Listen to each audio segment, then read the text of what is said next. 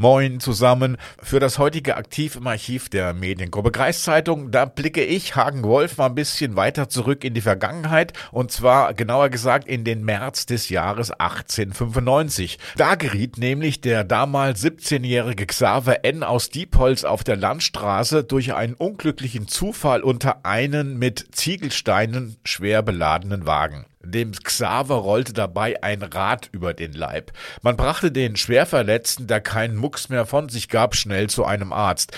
Der wusste sich in seiner Not nicht anders zu helfen und nahm einen gründlichen Aderlass vor. Drei Dutzend Blutegel wurden an dem Kopf des Xavers gesetzt. Zwei Tage und Nächte zapften sie ihm dann den Lebenssaft ab. Nach dieser Rosskur war der Xaver nun endgültig hinüber, wie der Arzt dachte, und stellte den Totenschein aus. Der junge Mann wurde in in der Leichenhalle in einem Sarg aufgebahrt, beweint von allen, die ihn kannten. Zwei Tage lag der Xaver da, er war aber nicht tot, sondern scheintot. Dass er aus seinem Scheintod errettet werden konnte, das hatte er dem Leichenwächter zu verdanken. In der damaligen Zeit, da war es nämlich üblich, Verstorbene mit einem kleinen Glöckchen im Sarg zu beerdigen, damit die sich melden können, wenn sie eben nur scheintot sind. Das Glöckchen wurde an einen Finger des Verstorbenen gewickelt. Nach zwei Tagen im Sarg erwachte Xaver aus seiner Starre und schon die geringste Bewegung von ihm ließ das Glöckchen bimmeln. Oh, Entschuldigung, das war der falsche Ton.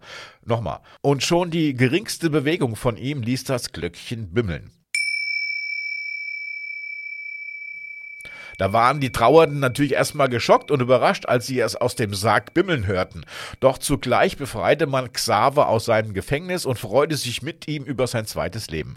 Nach vier Wochen im Spital und ohne irgendwelche Blutegeln, da war er wieder hergestellt und er starb erst im Alter von 91 Jahren. Und man sagt, dass noch Tage nach seiner Beerdigung Verwandte sich auf das frische Grab von Xaver gelegt hätten, um nach dem Bimmeln eines Glöckchens zu lauschen.